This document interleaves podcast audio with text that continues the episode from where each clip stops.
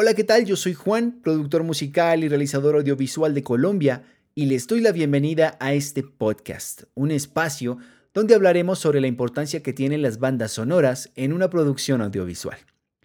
La idea de estos podcasts es que pueda compartirles conocimiento y experiencias. Recuerden que pueden seguirme en Instagram como arroba guion bajo yo Juan guion bajo, donde podrán escribirme, ver nuevos lanzamientos y aprender un montón. Ahora sin más preámbulos, así suena el podcast.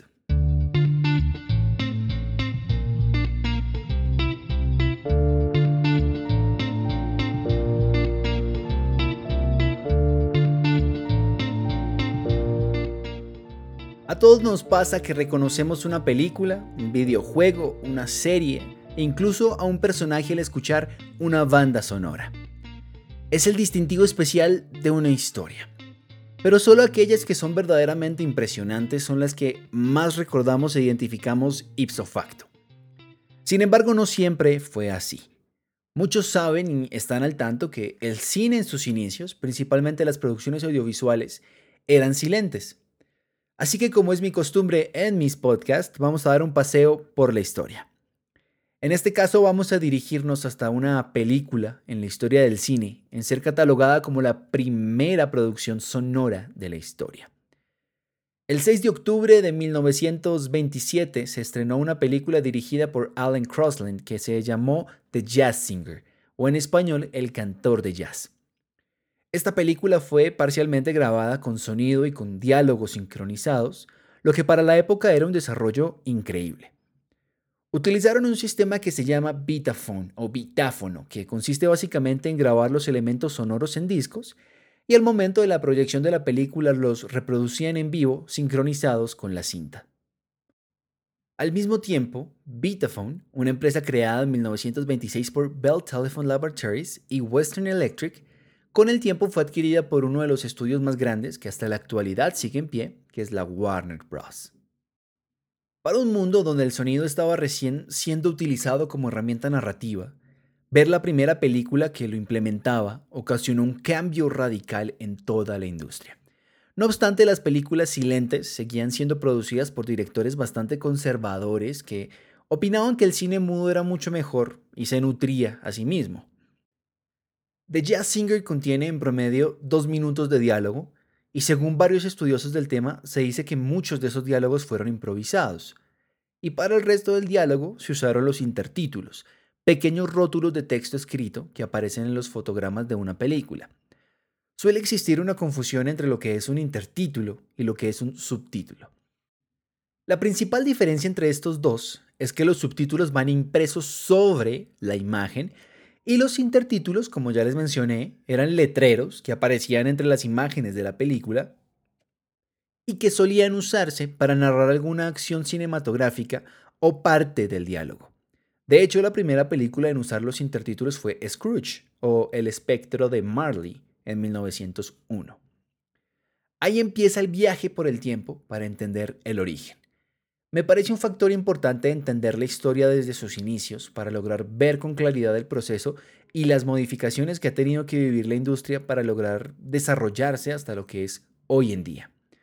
Así que continuemos hacia el siguiente punto importante en la industria y que hoy por hoy sigue siendo el núcleo central, Hollywood. En 1940, las películas que implementaban sonido se estaban convirtiendo en un fenómeno global, sobre todo en Estados Unidos en donde se consolidó Hollywood como uno de los sistemas más potentes del mundo. Y la razón es simple. Un gran porcentaje del contenido multimedia del mundo estaba siendo producido allí. Podríamos decir que la historia del cine puede dividirse entonces en cuatro fases importantes.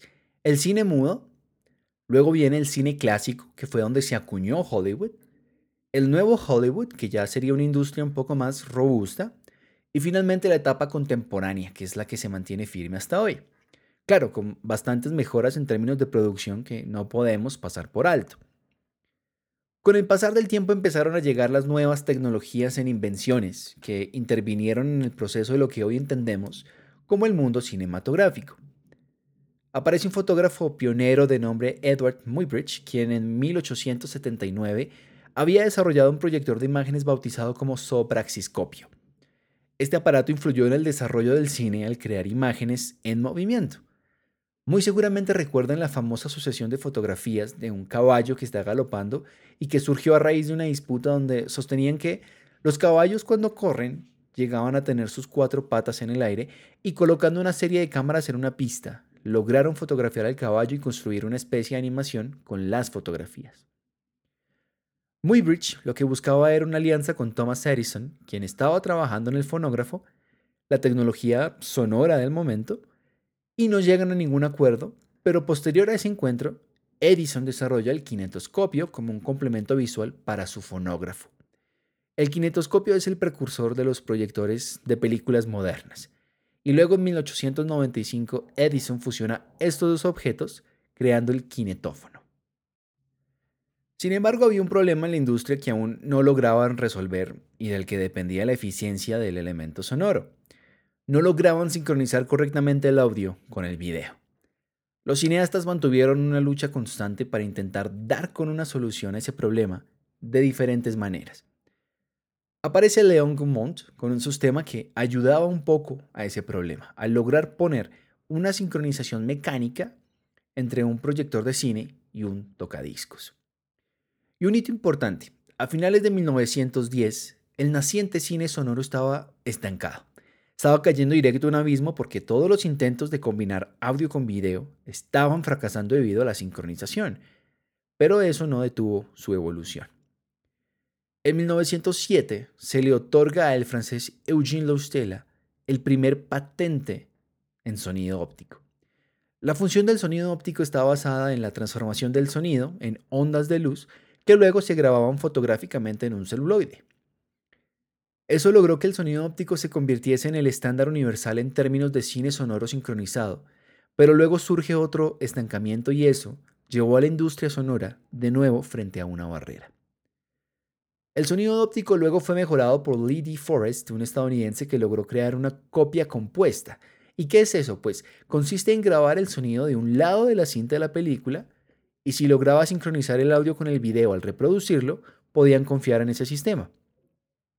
El sonido óptico se mejoró los siguientes cuatro años y eso nos lleva a New York en 1923, cuando en el Teatro Rivoli se proyecta la primera película comercial con sonido óptico.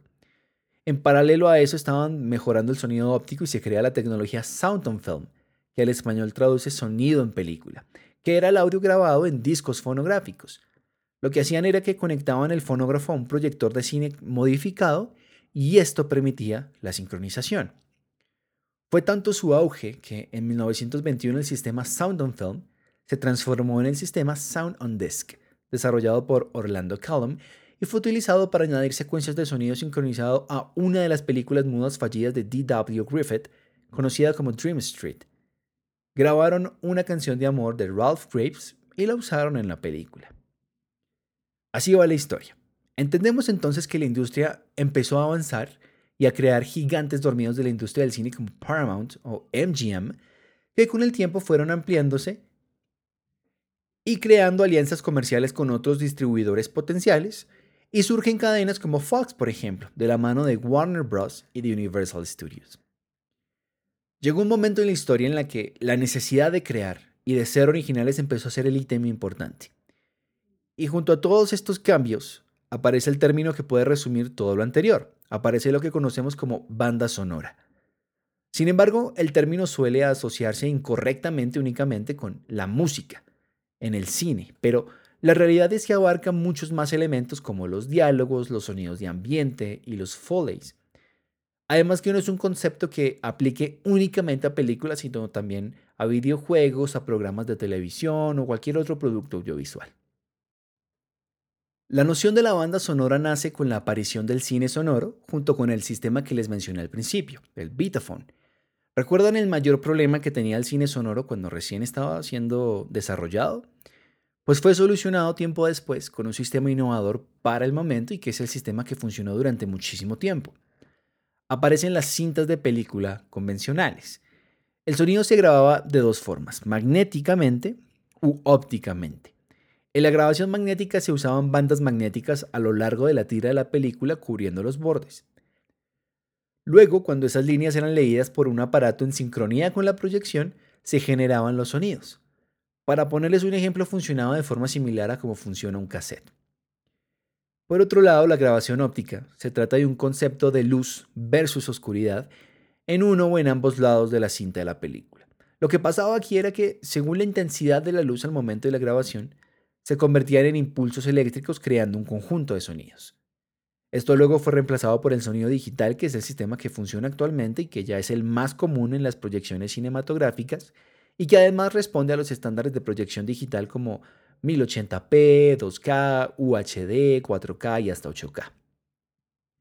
Ya sabiendo todo esto, vamos a fijar nuestra atención en el alma del sentido de una banda sonora, la música. Una banda sonora por lo general responde a una estructura comercial.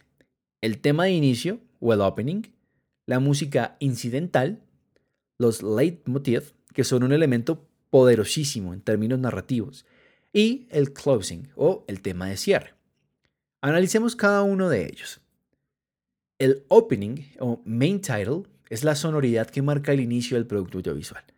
Las series, por ejemplo, suelen tener un mismo opening musical para marcar una homogeneidad en la producción, mientras que las películas suelen ser un poco más flexibles en este aspecto. Pasamos a la música incidental, que es un conjunto de temas musicales compuestos para nuestro producto audiovisual. Pueden ser canciones instrumentales o cantadas y pueden haber canciones de diferentes autores en un mismo producto. Una de las herramientas más fuertes, como les comentaba, que están implícitas en lo que es una banda sonora se llama leitmotiv. Este es el corazón de lograr una excelente banda sonora. Este recurso se emplea para simbolizar una emoción, un objeto, un personaje como un héroe o un villano, o el protagonista de nuestra película. Ya más adelante les hablaré de este recurso y les muestro ejemplos. Y finalmente, pero no menos importante, el tema de cierre o el closing, que, contrario al opening, marca el final de nuestro producto audiovisual. Acá es donde generalmente van los créditos finales y van acompañados con música. Esa sería entonces la base para trabajar las bandas sonoras en términos musicales. También tiene unas funciones específicas porque no se trata solamente de utilizar alguna música al azar y sin premeditar el tipo de música que estamos usando es idónea para la escena o la película. En ese orden de ideas hay cuatro funciones básicas para tener en cuenta. La primera viene siendo que una banda sonora sirve para remarcar las acciones. En segundo lugar, sirve para transmitir información en tercer lugar, sirve para aumentar la sensación de realidad. Y cuarto, y aquí hago un énfasis, ayuda a transmitir emociones. Es por eso que es fundamental mantener un equilibrio entre la estructura y la intencionalidad de una banda sonora. Las bandas sonoras suelen crearse en torno a dos tipos de sonido, el sonido diegético y el sonido extradiegético. Estas terminologías siempre suelen distraernos un poco porque sus nombres son extraños, pero en realidad son dos conceptos muy simples. El sonido diegético es todo aquel sonido que forma parte de la historia narrada y no de la narración en sí misma. El ejemplo sería que si tenemos a un personaje en nuestra escena que es músico, por ejemplo, y el personaje toma una guitarra y empieza, y empieza a tocar, o se reproduce una canción desde un CD, eso sería considerado el sonido diegético.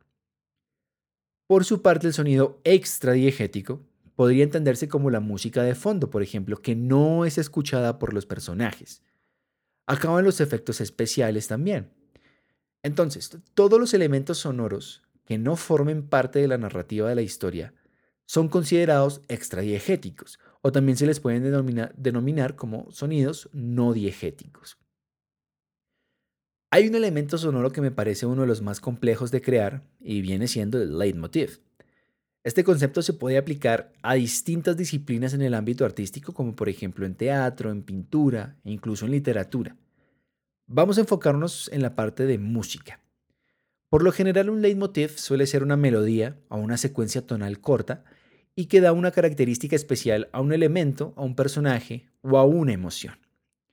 Suelen ser recurrentes, esto es una característica muy importante, es decir, los podemos identificar a lo largo de un producto audiovisual y siempre están ahí. Pero solo cuando entendemos este concepto es que los empezamos a identificar. Hay muchísimos ejemplos de lo, de lo que es un leitmotiv Incluso los hemos escuchado miles de veces y les puedo asegurar que podemos ver una película más de 10 veces y a lo mejor 8 de esas 10 veces no vamos a identificar los leitmotivs. Vamos a entender mucho mejor este concepto escuchándolos. Me gustaría un montón poderles mostrar muchos ejemplos, pero bueno, por tiempo voy a centrarme en una película donde este recurso enriquece la película de una forma idónea y es El Señor de los Anillos. El ejercicio será simple, les voy a mostrar un fragmento y un par de leitmotivs que componen la película y vamos a entender su importancia y su aplicación. Empecemos entonces con el primero, pero antes quiero contarles que lo que van a escuchar, los leitmotivs que van a escuchar, los toqué yo en mi computador usando instrumentos digitales. Uno de los leitmotivs que más me gusta por su sonoridad se llama The Shire y en español es La Comarca. Principalmente El Señor de los Anillos tiene una estructura musical que me gusta muchísimo. Es una mezcla interesante entre música celta, irlandesa, con elementos medievales que suenan muy bien. Howard Shore es una de las mentes musicales detrás de la banda sonora de El Señor de los Anillos, por si quieren investigarlo.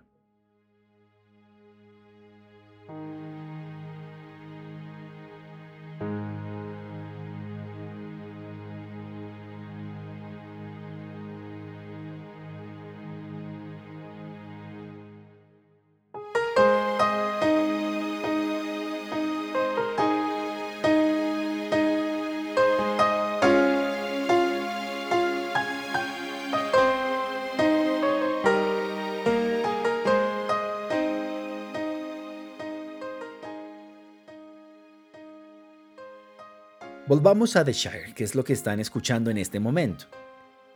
Este leitmotiv se caracteriza por ser una pieza musical calmada y que está compuesta por instrumentos de metal y cuerdas en armonías mayores.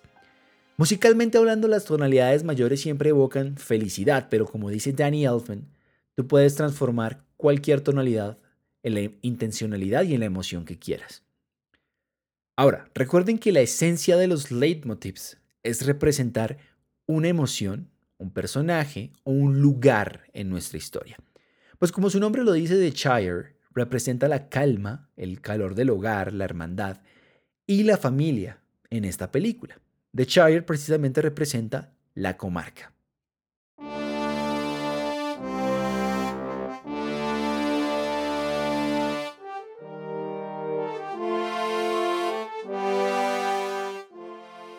Otro muy valioso se llama The Fellowship, que hace referencia a la comunidad del anillo.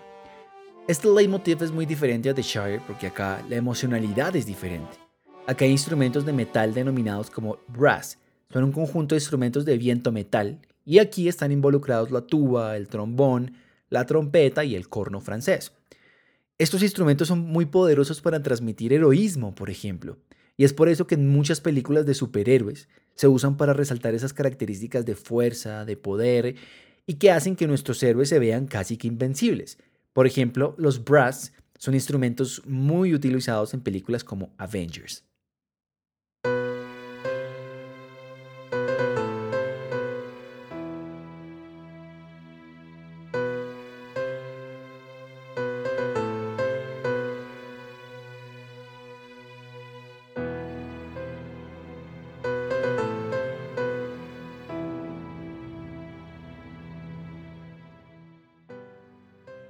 Aunque muchos ignoran esto, el anillo que tanto intentan destruir Frodo y sus amigos es uno de los antagonistas de la película, y por eso tiene su propio leitmotiv. Este leitmotiv transmite ansiedad, transmite misterio y le da al anillo una carga narrativa importante porque a la final ese es el sentido de la historia, destruir el anillo y a raíz de esa travesía empieza a desarrollarse la historia que ya conocemos. Como estos tres ejemplos, la saga en general está compuesta de varios más. El Hobbit es otra película que tiene una carga importante de leitmotivs. Pero no solo en este tipo de películas, sino películas animadas como Shrek, por ejemplo. En esta película son muy evidentes los leitmotivs y los pueden identificar muy fácil. Películas animadas de Disney como El Rey León, donde trabajó uno de mis compositores favoritos, Hans Zimmer, quien es famoso por componer estas pistas increíbles como la de Piratas del Caribe, El Origen, y una de las que personalmente más me gusta, la de Batman el Caballero de la Noche. Como él hay muchísimos más detrás de la composición de grandes películas y solo por nombrarles algunos que admiro mucho como John Williams, quien compuso la banda sonora de Tiburón, de Star Wars, Superman, de Indiana Jones, de E.T., de Jurassic Park. También está Danny Elfman, que compuso la música de Beetlejuice, de Sleepy Hollow, del extraordinario mundo de Jack, y la lista continúa. De verdad, si les gusta este mundo, es bueno investigar mentes creativas detrás de las grandes bandas sonoras. Hoy en día hay muchas alternativas que suelen usar los compositores para crear estas bandas sonoras, desde grabación en vivo a orquestas y sinfonías hasta utilizar instrumentos digitales o herramientas digitales de sonido como los bancos MIDI. El único límite es la creatividad. Las bandas sonoras siempre han sido y siempre serán parte importante de la narrativa de los productos audiovisuales, además de enriquecer sustancialmente las películas y las series. Sería muy aburrido en pleno siglo XXI ver cine mudo o contenido audiovisual como películas o series sin música.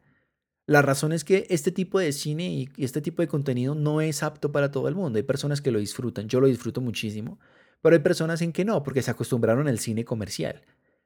Pareciera que se siente un vacío increíble sin este elemento sonoro. Es importante lograr construir una buena banda sonora que nos aporte a nuestras películas, que enamore a la gente, bandas sonoras que cuando las escuchen identifiquen inmediatamente su origen. Los invito a que cuando vayan a cine o estén disfrutando de sus series favoritas, traten de identificar los leitmotivs. Es un ejercicio interesante y además crea en nosotros un vínculo con estos productos audiovisuales. Y hasta aquí el podcast de hoy. Si te gustó, por favor, compártelo con tus amigos, con tu familia y, por qué no, en tus redes sociales. Recuerden seguirme en Instagram como arroba guion bajo yo Juan guion bajo y nos oímos en un próximo podcast. No dejen de escuchar el siguiente podcast donde compartiré con ustedes una de las historias que más me gusta contar, el porqué de Apple. Si quieren conocer cómo aportó y sigue aportando esta gran empresa a la red audiovisual, nos escuchamos en el próximo podcast.